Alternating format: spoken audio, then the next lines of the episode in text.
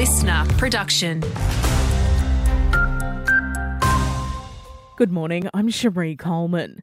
Some good news this morning on the Springwood Park Road fire near Gulgong. It's been contained, having burned around 875 hectares of land to our east.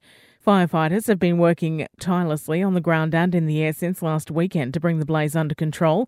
They won't be letting their guard down, though, with the Bureau of Meteorology predicting a return of hot and windy conditions over the coming days. So we have high fire danger for the central ranges and lower central western plains on both Saturday and Sunday this weekend.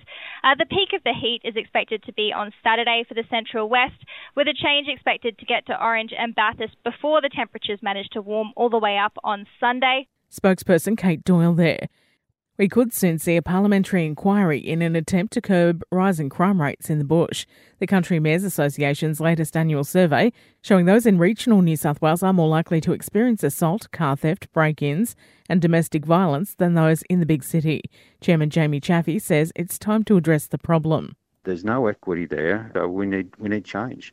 To have that change, what we're calling for is a parliamentary inquiry, uh, so they can have a deep dive the politicians can have a, a look and talk to the communities in regional New South Wales and set a pathway for change. And renters are getting hit on all fronts here in the Central West. Suburb Trends Rental Pain Index indicating the price of renting has jacked up over 12.5% in the last 12 months in Orange.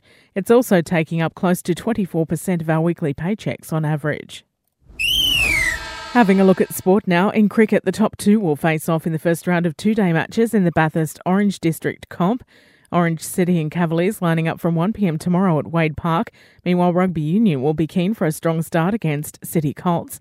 St Pat's Old Boys clash with Bathurst City, while Centrals and CYMS will kick off their innings at Country Club Oval. Meantime, the Western Premier League enters round two. Dubbo and Bathurst both looking to back up their early wins when they clash at Victoria Park tomorrow, while Orange head over to Parkes.